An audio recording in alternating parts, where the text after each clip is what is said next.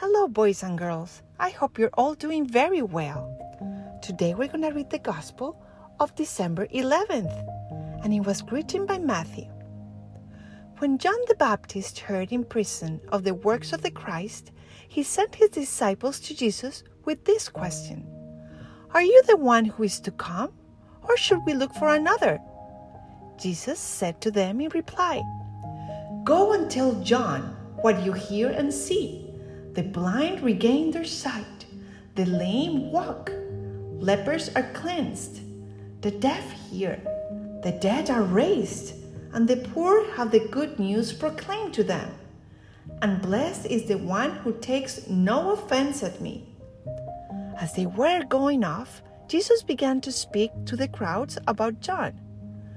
What did you go out to the desert to see? A reed swayed by the wind? Then what did you go out to see? Someone dressed in fine clothing?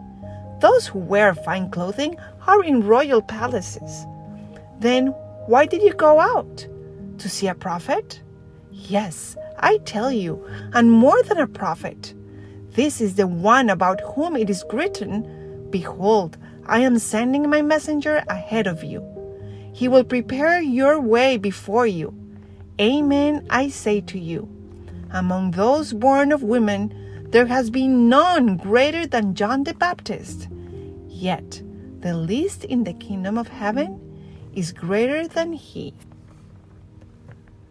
The Gospel of the Lord. Praise to you, Lord Jesus Christ.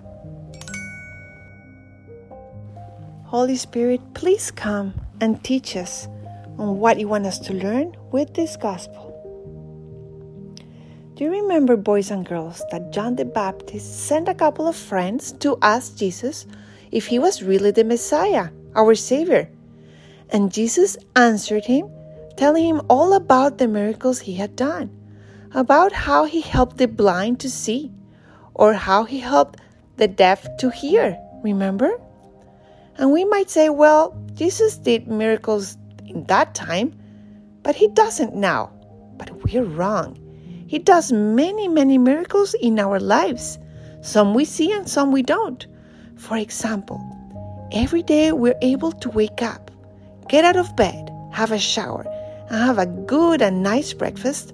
That's a big miracle. You know that there are so many kids, millions of kids, that don't have a bed, or don't have a breakfast, or don't have a home, or cannot go to school. Why? Because it is very far away or they might be sick. So that's a miracle for them. Or sometimes when we're sick and we ask, Oh, Jesus, please make me better. I'm feeling really, really bad. And Jesus heals us. Well, that's a miracle too. What if He doesn't heal us? Well, as He always gets lots of good from something bad, He will help us feel loved by those who take care of us, or also make holy those who are taking care of us because they're doing good deeds, right?